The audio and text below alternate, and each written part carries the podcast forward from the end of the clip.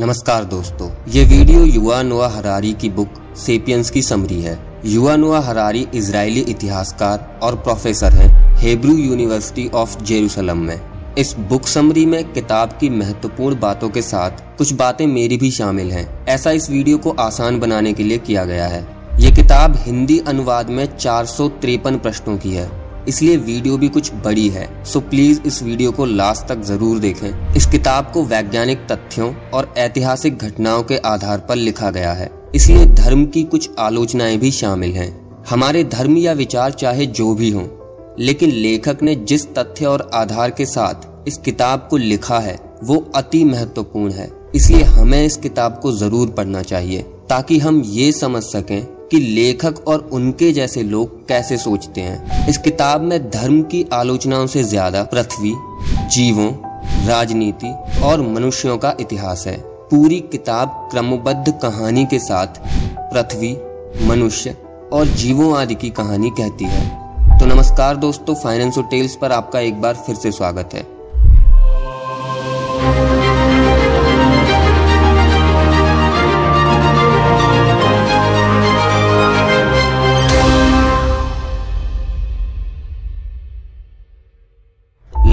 14 अरब साल पहले पदार्थ, ऊर्जा, देश और काल उस घटना की वजह से अस्तित्व में आए थे, जिसे बिग बैंग के नाम से जाना जाता है।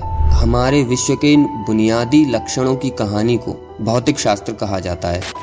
पदार्थ और ऊर्जा अपने प्रकट होने के लगभग तीन लाख साल बाद एटम नामक जटिल संरचनाओं में संयुक्त होने लगे और इसके बाद ये एटम अणुओं मॉलिक्यूल्स में संयुक्त हो गए। एटमों और अणुओं और उनकी परस्पर क्रिया की इस कहानी को रसायन शास्त्र कहा जाता है। लगभग अरबों वर्ष पहले, पृथ्वी नामक ग्रह पर कुछ खास अणुओं ने मिलकर जीवन नामक विशेष रूप से बड़ी और पेचीदा संरचनाओं को निर्मित किया। जीवों की इस कहानी को जीव विज्ञान के नाम से जाना जाता है। लगभग सत्तर हज़ार साल पहले होमोसेपियन से संबंधित जीवों ने इससे भी ज़्यादा विस्तृत संरचनाओं को रूप देना शुरू किया, जिन्हें संस्कृति के नाम से जाना जाता है। इन मानवीय संस्कृतियों के उत्तरवर्ती विकास को इतिहास कहा जाता है। इतिहास की प्रक्रिया को तीन महत्वपूर्ण क्रांतियों ने आकार दिया। संज्ञानात्मक क्रांति, कॉग्नेटिव रेवोल्यूशन ने लगभग सत्तर हज़ार साल पहले इतिहास को क्रियाशील किया। कृषि क्रांति एग्रीकल्चरल रेवोल्यूशन ने बारह हज़ार साल पहले इसे तीव्र गति दी और वैज्ञानिक क्रांति साइंटिफिक रेवोल्यूशन जो सिर्फ़ 500 साल पहले शुरू हुई थी, शायद इतिहास को खत्म कर सकती है और किसी पूरी तरह भिन्न चीज़ की शुरुआत कर सकती है। इन तीन क्रांतियों ने मनुष्य और उनके सहचर जीवों को किस तरह प्रभावित किया, यह पुस्तक इसी का किस्सा कहती है। मनुष्यों का पहला विकास लगभग 25 लाख साल पहले पूर्वी अफ्रीका के एक आरंभिक जीनस, यानी एप से हुआ। होमोसेपियंस इंसानों की एकमात्र प्रजाति नहीं थे। इंसानों की अलग अलग कई प्रजातियाँ एक साथ दुनिया की कई जगहों पर इवॉल्व हुए थे। जैसे कि होमो नेंडरथल्स, जो यूरोप के ठंडी जगहों पर रहते थे। होमो इरेक्टस जो एशिया के अधिकांश क्षेत्रों में रहते थे, और होमोसोलेंसिस जो इंडोनेशिया के जावा द्वीप में रहते थे, जो उष्ण कटिबंधीय जीवन के अनुकूल थी। एक और अन्य इंडोनेशियाई द्वीप पर फ्लोरेस में बौने कद का प्रजाति होमो फ्लोरेंसिस रहते थे। बाकी ऐसे ह्यूमंस की कई प्रजातियाँ दुनिया के अलग अलग हिस्सों में रहते थे। लेकिन आज मनुष्य की सिर्फ़ एकमात्र प्रजाति होमोसेपियंस ही दुनिया की सबसे डोमिनेंट स्पीसी बन गई है। हमारी डोमिनेंस की शुरुआत हुई कॉग्नेटिव रेवोल्यूशन संज्ञानात्मक क्रांति से होमोसेपियंस जो कि ईस्ट अफ्रीका में रहते थे। खाना और आश्रय की तलाश में उनको लगातार शिकार करना पड़ता था। शुरुआती दौर में होमोसेपियंस खाद्य श्रृंखला का सिर्फ़ एक हिस्सा थे। वो अपने से कमज़ोर जानवरों का शिकार करते थे। शेर, बाघ और सार्क जैसे बड़े जानवर खाद्य श्रृंखला के बादशाह थे। लेकिन आग की खोज ने इस परिस्थिति को बदल दिया। आग के आविष्कार से पहले होमोसेपियंस शिकार को कच्चा खाते थे, जिसे खाने और पचाने दोनों में समय ज़्यादा लगता था। इससे उनके दांत बड़े होते थे और डाइजेस्टिव इंटेस्टिन का समय भी बड़ा होता था। लेकिन उनके दिमाग का साइज़ छोटा होता था। आग की खोज के बाद होमोसेपियंस पकाकर खाने लगे, जिसे खाने और पचाने दोनों में समय कम लगता है। इससे सेपियंस का एवोल्यूशन ऐसा हुआ कि उनके दांत का साइज़ और डाइजेस्टिव इंटेस्टिन्स का समय छोटा होने लगा और उनके दिमाग का साइज़ बड़ा होने लगा। ब्रेन का साइज़ बड़ा होने से उनके सोचने की क्षमता बढ़ने लगी। उन्होंने अपनी सोच की मदद से आपस में कॉपरेट करने के लिए साइन लैंग्वेज की डिस्कवरी की। वो तरह तरह की आवाज़ें, इशारों और संकेतों में बात करना समझ गए। साथ में ही वो अपने से बड़े जानवरों को मारने के लिए कई तरह के इनोवेटिव टूल्स का आविष्कार करने लगे और अपनी सोशल एक्टिविटी तेज दिमाग और साइन लैंग्वेज की मदद से सेपियंस आपस में कॉपरेट करने लगे और वो अपने से ज़्यादा बड़े जानवरों को भी मारने लगे। कॉग्नेटिव रेवोल्यूशन ने सेपियंस को खाद्य श्रृंखला का बादशाह बना दिया। जब सेपियंस दूसरे मनुष्यों के संपर्क में आए तो साइंटिस्ट के हिसाब से दो ही चीज़ें हुई हो सकती हैं। पहला इंटरब्रीडिंग थ्योरी सेपियंस ने उन प्रजातियों के साथ इंटरब्रीड किया, यानी रिलेशन बनाए हो सकते हैं। या दूसरी एक्सटिंक्शन थ्योरी सेपियंस ने बाकी जानवरों की तरह उनको भी मार गिराया हो सकता है। इनमें से जो भी सच हो, आज मनुष्य की सिर्फ़ एक ही प्रजाति बची है। वो है सेपियंस यानी कि हम। बढ़ती आबादी, खाने की तलाश और आग की खोज ने सेपियंस को ठंडे इलाकों में माइग्रेट करने पर मजबूर किया। वो यूरोप और रशिया के ठंडे इलाकों में माइग्रेट करने लगे। यूरोप और रशिया के ठंडे इलाकों में रहने वाले मेहमत हाथी होमोसेपियंस के पहुँचने के तुरंत बाद ही विलुप्त हो गए। इन बड़े बड़े जानवरों के विलुप्त होने का कारण ये था कि इनके पैदा होने और बड़े होने में काफ़ी समय लगता था। अगर सेपियंस हफ़्ते में एक मेमत का भी शिकार करते तो ये मेमत कुछ सालों में विलुप्त हो जाती। सेपियंस रसिया के साइबेरिया क्षेत्र से चलते हुए अमेरिका के अलास्का क्षेत्र तक पहुँचे। फिर गर्मी के दिनों में ग्लेशियर पिघलने के बाद वो नॉर्थ अमेरिका से दक्षिण अमेरिका पहुँचे। सेपियंस जहाँ भी गए, वहाँ के बड़े जानवर विलुप्त होते गए। जैसे सेपियंस इंडोनेशिया से होते हुए नाव से ऑस्ट्रेलिया पहुँचे थे तो कुछ समय बाद ही वहाँ के बड़े जानवर, जैसे डिप्रोटोडोन मेरसुपाइल लॉयन, ग्लिपिटोडोन और एलिफेंट बर्ड आदि जैसे जानवर खत्म हो गए। कॉग्नेटिव रेवोल्यूशन के बाद जो अगला बड़ा ट्रांसफॉर्मेशन सेपियंस के जीवन में आया, वो था एग्रीकल्चरल रेवोल्यूशन। खेती की शुरुआत लगभग एक ही समय में दुनिया के अलग अलग हिस्सों में शुरू हुई थी। तुर्की के पास गेहूँ, चावल और बाजरा उगाए जाने लगे। नॉर्थ अमेरिका में मकई, फलियाँ और साउथ अमेरिका में आलू उगाए जाने लगे। अफ्रीका में बाजरा और चीन में चावल बाजरा उगाया जाने लगा। इन जगहों पर फ़ार्मिंग की शुरुआत इसलिए हुई क्योंकि यहाँ फ़ार्मिंग के लिए जो जानवर चाहिए होते थे, वो उपलब्ध थे। जैसे ऊँट, गाय, बैल, बकरी आदि। कृषि क्रांति के लगभग 2000 साल बाद सेपियंस प्रजाति के ज़्यादातर लोग शिकार को छोड़कर फ़ार्मिंग करने लग गए थे। फ़ार्मिंग में समय और मेहनत ज़्यादा लगती थी, इसलिए सेपियंस ग्रुप्स में एक जगह इकट्ठा होकर बसने लगे। पहले जब सेपियंस शिकार करते थे तो वो खाना बदोश की तरह यहाँ वहाँ घूमते रहते थे। उनका कोई स्थायी निवास नहीं हुआ करता था, इसलिए ज़्यादा बच्चे पैदा करना और पालना उनके लिए कठिन था। लेकिन जब सेपियंस फ़ार्मिंग करने लगे तो वो ग्रुप्स में रहने लगे। तो उनके लिए ज़्यादा बच्चे पैदा करना और आसान हुआ। साथ ही खेती से पर्याप्त भोजन भी उपलब्ध हो जाता था। लेकिन कृषि क्रांति ने व्यक्तिगत होमोसेपियंस के जीवन को बेहतर बनाने की जगह और ज़्यादा कठिन वनरेबल और निर्भर बना दिया। कृषि क्रांति से पहले सेपियंस को मीट फ्रूट्स और कुछ नट्स खाकर वो सारे न्यूट्रिशंस मिल जाते थे। जो जीवित रहने के लिए आवश्यक थे। लेकिन कृषि क्रांति के बाद सेपियंस सिर्फ़ कुछ क्रॉप्स और फ्रूट्स पर आश्रित रहने लगे। इसलिए उनको सारे न्यूट्रिशंस नहीं मिल पाते थे। जहाँ पहले शिकार करने के लिए उनको हफ़्ते में 30 घंटे काम करना पड़ता था, वहीं फ़ार्मिंग करने के लिए हफ़्ते में 60 घंटे से अधिक काम करना होता था। पहले उनको जलवायु से कोई फ़र्क नहीं पड़ता था, लेकिन अब वो जलवायु पर आश्रित हो गए थे। साथ ही उनका आहार कमज़ोर होने और जानवरों के संपर्क में आने से उनके बीच बीमारियाँ फैलने लगी थी। इतने नुकसान होने के बावजूद भी सेपियंस कृषि छोड़कर वापस शिकार की तरफ़ नहीं जा पाए, क्योंकि शिकार से खेती तक का सफ़र इतना क्रमिक था कि इनको कई साल लग चुके थे। उनको शायद याद ही नहीं रहा कि वो कभी भिन्न तरीके से जीवन यापन किया करते थे। अब सेपियंस फ़सलें उगाने की योजनाएँ बनाने लगे। फिर भी अगर फ़सल अच्छी नहीं हुई तो क्या उनको टेंशन सताने लगी? कृषि क्रांति के बाद जनसंख्या वृद्धि से सेपियंस को विकासवादी सफलता तो मिली, लेकिन व्यक्तिगत तौर पर उनको सफ़र ही करना पड़ा। एग्रीकल्चरल रेवोल्यूशन से पहले सेपियंस के समूह छोटे होते थे। इसलिए उन्हें आपस में कॉपरेट करना आसान होता था। लेकिन कृषि क्रांति के बाद उनकी जनसंख्या बढ़ गई थी। समाज जटिल होने लगा था। जिसे कंपेरेबल बनाने के लिए सेपियंस ने इमेजिन रियलिटी इमेजिन मिथ का आविष्कार किया। यानी ऐसी चीज़ों को फॉलो करना जो एग्जिस्ट ही नहीं करती। जैसे पैसा, धर्म, शक्तिमान देवता आदि। ये सभी एक कहानी के रूप में थे। इसलिए सेपियंस को इस पर विश्वास करना ज़ाहिर सा लगने लगा। क्योंकि आपस में कॉपरेट करने के लिए यही एक बेहतर माध्यम था।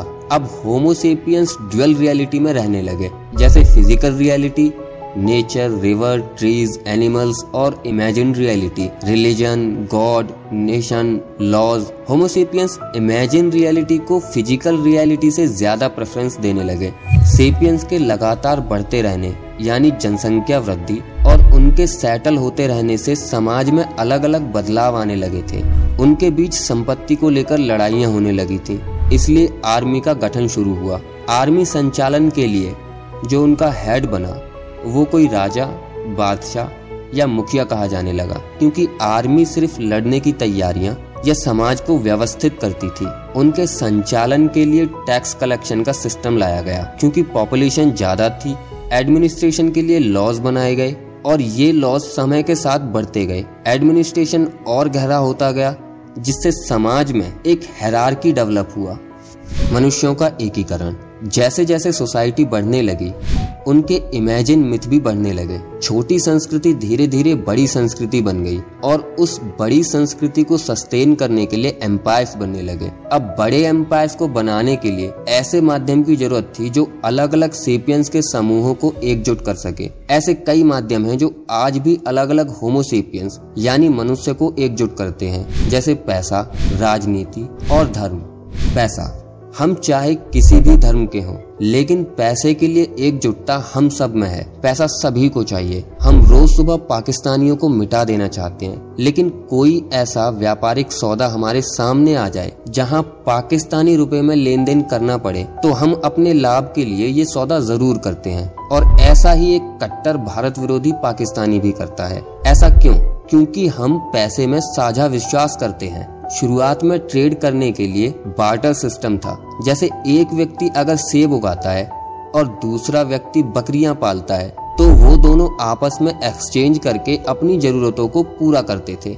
लेकिन समाज बड़ा होने के कारण और जरूरतें भिन्न होने की वजह से ये दिक्कत भरा था। इसलिए मनी का आविष्कार हुआ। शुरू की कुछ संस्कृतियों के लोगों ने जौ को पैसे की तरह मानकर लेन देन करना शुरू किया। बाद में कौड़ियों से लेन देन करने लगे। उसके बाद लेख पत्र आईओयू उसके बाद सोने चांदी जैसे कीमती सामान, फिर कॉइन जिस पर एडमिनिस्ट्रेटर का साइन हुआ करता था। अब पैसों पर सरकार द्वारा वैध किसी अधिकारी का हस्ताक्षर और मोहर होता है। राजनीति एम्पायर्स राजा, बादशाह, शासकों और उसकी आर्मी ने बहुत सालों तक छोटे छोटे दूसरी संस्कृतियों और विश्वासों को मानने वालों पर राज किया। और उन्हें सामान्य कानून मानने पर मजबूर किया। छोटे छोटे संस्कृतियों को खत्म करके एक राजा, एक बादशाह या शासकों ने बड़े बड़े सामान्य संस्कृतियों का विकास किया। कई जनरेशन बाद उन छोटी संस्कृति वाले लोगों को ये याद भी नहीं रहा कि उनकी मूल संस्कृति क्या थी। या तो वो शासकों की संस्कृति को अपना चुके थे, या वो अपनी मूल संस्कृति को भूल चुके थे। कई जनरेशन बाद वो लोग राजा की फोर्स की हुई या अपनाई हुई संस्कृति को फॉलो करने लगे। जैसे भारत में कई सालों तक अंग्रेज़ों ने राज किया। उन्होंने अपने लॉज सिस्टम लैंग्वेज को ज़बरदस्ती भारतीयों पर लागू किया। अंग्रेज़ चले गए, लेकिन आज भी भारतीय उनके लैंग्वेज इंग्लिश का उपयोग करते हैं। उनके दिए हुए एडमिनिस्ट्रेशन को फॉलो करते हैं। ऐसे ही Roman empire Mongol empire Ottoman empire और मुगल एम्पायर ने किया धर्म। एग्रीकल्चर रेवोल्यूशन के बाद, जब मनुष्य सेटल होने लगे थे तो वो अपने सर्वाइवल के लिए क्लाइमेट पर निर्भर थे। इसलिए जब भी कोई बीमारी या आपदा उनके बीच आती उससे बचने के लिए मनुष्यों ने अपने इमेजिन गॉड का आविष्कार किया था। ये गॉड शुरू में स्थानीय हुआ करते थे, जैसे कि rain god fertility god sun god आदि। समाज की संरचना जटिल होते होते इन भगवानों की संख्या बढ़ती गई और समाज में पॉलिथीज्म यानी बिलीव इन मैनी गॉड्स आ गया। मोनोथिज्म या बिलीव इन वन गॉड ये पॉलिथिज्म से ही आया। जूडिज्म क्रिश्चियनिटी और इस्लाम ये तीनों ही मोनोथेस्टिक रिलीजन है। फिफ्थ सेंचुरी के आसपास ऐसे रिलीजन्स का आविष्कार हुआ, जो गॉड से ज़्यादा नेचुरल लॉज पर यकीन करते थे, जैसे कि बुद्धिज्म आदि। अब सवाल ये उठता है कि धर्म सिर्फ़ एक इमेजिन रियलिटी इमेजिन मिथ है तो लोग उस पर यकीन क्यों रखते हैं? इसके दो कारण हैं। पहला, इनकी अथॉरिटी ह्यूमन से नहीं बल्कि सुपर ह्यूमंस सुपर बींग से ड्राइव की जाती है। और दूसरा ह्यूमंस को आपस में कॉपरेट करने के लिए इसमें बिलीव करना आसान लगता है। आज के ग्लोबल वर्ल्ड में धर्म तो नहीं, लेकिन आइडियोलॉजी कई सारी बन गई है, जो कि मनुष्यों को एक साथ कॉपरेट करने में मदद करती है, जैसे कैपिटलिज्म कम्युनिज्म नेशनलिज्म सोशलिज्म आदि। वैज्ञानिक क्रांति। बहुत सालों तक मनुष्य बस यही सोचते रहे कि जो धर्म है, वही सच है। ज़्यादा जानने की ज़रूरत नहीं है। लेकिन 16वीं 17वीं शताब्दी के बाद ये बदल गया। यूरोप साइंटिफिक रेवोल्यूशन का केंद्र बन गया। इसके दो कारण हैं। यूरोपियंस ने एक्सेप्ट किया कि मनुष्य सब कुछ नहीं जानते। इसलिए उन्हें और खोज करने की ज़रूरत है। इसलिए वहाँ के कैपिटलिस्ट उन अनुसंधानों को स्पॉन्सर करने लगे जो नया जानने और नया खोजने में लगे थे। रिसर्च करने का सरल तरीका अपनाया गया। पहले अवलोकन इकट्ठा करना, फिर उसके बाद उस अवलोकन को शामिल करके निष्कर्ष और समीकरण बनाना। इसी तरीके का उपयोग करके सत्रहवीं सदी में न्यूटन ने लॉज ऑफ़ मोशन दिए। जो चीज़ें एग्जैक्ट पता नहीं लगाई जा सकती, उन्हें प्रोबेबिलिटी के फॉर्म में एक्सप्रेस किया जाने लगा। यूरोप की नया जानने की चाहत इतनी तेज थी कि वहाँ के विक्रेताओं ने स्पॉन्सर खोजना शुरू किया। कोलंबस, जो कि एक मामूली विक्रेता था, उसने नए कॉन्टिनेंट की तलाश में कई शासकों से पैसे की गुहार लगाई। अंत में स्पेन के शासक ने उनके इस एक्सपेरिमेंट को फंड करने के लिए पैसा दिया। कोलंबस ने अपने एक्सपेरिमेंट में अमेरिका की खोज की और वहाँ से लाए हुए रॉ मटेरियल्स को यूज़ करके स्पेन एक बहुत अमीर राज्य बन गया। उसकी एक्सपेरिमेंट इतना हिट हुई कि किंग्स के साथ साथ आम आदमी भी इसमें हिस्सा लेने लगे। इन्हीं एक्सपेरिमेंट की वजह से यूरोपियन धरती के बादशाह बन गए। ऐसा नहीं था कि चाइना और एशिया के शासकों के पास एक्सपेरिमेंट करने के लिए पैसे या टेक्नोलॉजी नहीं थे। बल्कि वो ऐसी चीज़ों में इंटरेस्टेड ही नहीं थे। उनको यूरोपियन की तरह बाहर जाने और ज़्यादा जानने में रुचि नहीं थी। इसलिए चाइनीज़ और एशियन पीछे रह गए। इंडस्ट्रियल रेवोल्यूशन इंडस्ट्रियल रेवोल्यूशन से पहले इंसान अपनी एनर्जी की जरूरतों के लिए लकड़ियों को जलाया करते थे। कुछ समय बाद कोयला जलाकर एनर्जी उत्पादन करने लगे। महत्वपूर्ण बदलाव तब आया जब स्टीम इंजन का आविष्कार हुआ। स्टीम इंजन के बाद हीट एनर्जी को मोशन में कन्वर्ट किया जाने लगा। इस टेक्नोलॉजी को यूज़ करके, इस टेक्नोलॉजी का यूज़ करके गुड्स का मैकेनाइज्ड उत्पादन होने लगा। आज की सोसाइटी जिसमें हम जीते हैं इसका टाइम टेबल इंडस्ट्रियल रेवोल्यूशन ने ही सेट किया है। इंडस्ट्रियल रेवोल्यूशन में बहुत सारी फैक्ट्रियाँ लगने लगी और इसमें बहुत सारे लाखों लोग काम करने लगे। Nine to five job industrial revolution की ही देन है। लाखों लोगों को जॉब तक पहुँचाने के लिए पब्लिक ट्रांसपोर्ट बनने लगे।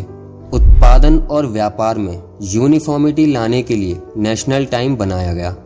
इंडस्ट्रियल रेवोल्यूशन में गुड्स की उत्पादन बढ़ने से एक नई समस्या सामने आने लगी। वो नई समस्या ये थी कि इतने सारे गुड्स को खरीदेगा कौन? ज़्यादातर लोग फैक्ट्री में मजदूर थे, जिनकी आमदनी कम थी। इंसानों ने इस समस्या से उबरने के लिए एक और इमेजिन रियलिटी का आविष्कार किया, और वो थी क्रेडिट लोगों को उधार दिया जाने लगा। मतलब आज भले ही आपके पास पैसा नहीं है, लेकिन भविष्य में आप उसे चुका सकते हैं। क्रेडिट के बाद कंज्यूमरिज्म का एक और फिलोसफी आया। मार्केटिंग कैंपेन होने लगे। फ़ैशन के नाम पर लोगों की साइकोलॉजी को मॉडिफाई किया गया। पहले जमाने में जॉइंट फैमिली स्ट्रक्चर्स जो कि कंज्यूमरिज्म के सामने एक रोड़ा थे, क्योंकि जॉइंट फैमिली में रहने वाले लोग आपस में चीज़ें शेयर करते थे और साथ में कोई नई चीज़ लेने से पहले वो एक दूसरे की ओपिनियन को ध्यान में रखते थे। जिस कारण कोई नई चीज़ खरीदने की संभावना कम होती है। जॉइंट फैमिली के इस स्ट्रक्चर को तोड़ने की ज़िम्मेदारी स्टेट यानी गवर्नमेंट ने ली। पहले जहाँ कम्युनिटी इंसानों की स्वास्थ्य, सुरक्षा और शिक्षा का ध्यान रखती थी, अब इसे राज्य ने ले लिया। गवर्नमेंट ने एजुकेशन के लिए पब्लिक स्कूल बनाए पब्लिक ट्रांसपोर्ट और पब्लिक अस्पताल बनाए। सुरक्षा के लिए पुलिस बनाई। उसके बाद ये आसान हो गया कि लोग अपनी जॉइंट फैमिली से दूर कहीं भी जाकर सरवाइव कर सकते हैं। ऐसे में एकल परिवार का अस्तित्व सामने आया, जिनकी जरूरतें ज़्यादा थी, लोग सामान खरीदने लगे। नंबर एक ड्रीम पार्टनर से शादी करें। नंबर दो, बस अभी चाहिए। नंबर तीन दुनिया को खोजो। जैसे कैंपेन लोगों की साइकोलॉजी को हमेशा चेंज करते रहे और उनको जॉइंट फैमिली से दूर करते रहे। हैप्पीनेस पहले और अभी, क्या हम इंसान अभी खुश हैं? हमारा बेसिक नेचर एक हंटर और एक गैदरर वाला ही है। हम अपने बेसिक नेचर के अगेंस्ट एक सिस्टम में बंधे हुए हैं। अभी तक हमारा एवोल्यूशन नेचुरल तरीके से हुआ है, पर भविष्य में आने वाली टेक्नोलॉजी जैसे genetics engineering nano technology bionic organs DNA modifications ये सारे कॉन्सेप्ट हमारे एवोल्यूशन की प्रक्रिया को बदल सकते हैं। ये ह्यूमंस को सुपर ह्यूमंस बना सकते हैं या उनको खत्म कर सकते हैं। लेकिन फिर वही सवाल, क्या ये टेक्नोलॉजी और हमारे संसाधन हम इंसानों को खुशी देंगे? धन्यवाद। So that's it for today guys I hope कि आपको ये वीडियो अच्छी लगी होगी। अगर आपको ये वीडियो अच्छी लगी है तो प्लीज़ यार कमेंट कर दिया करो। And that's it for today guys I am Vihaan and I am signing out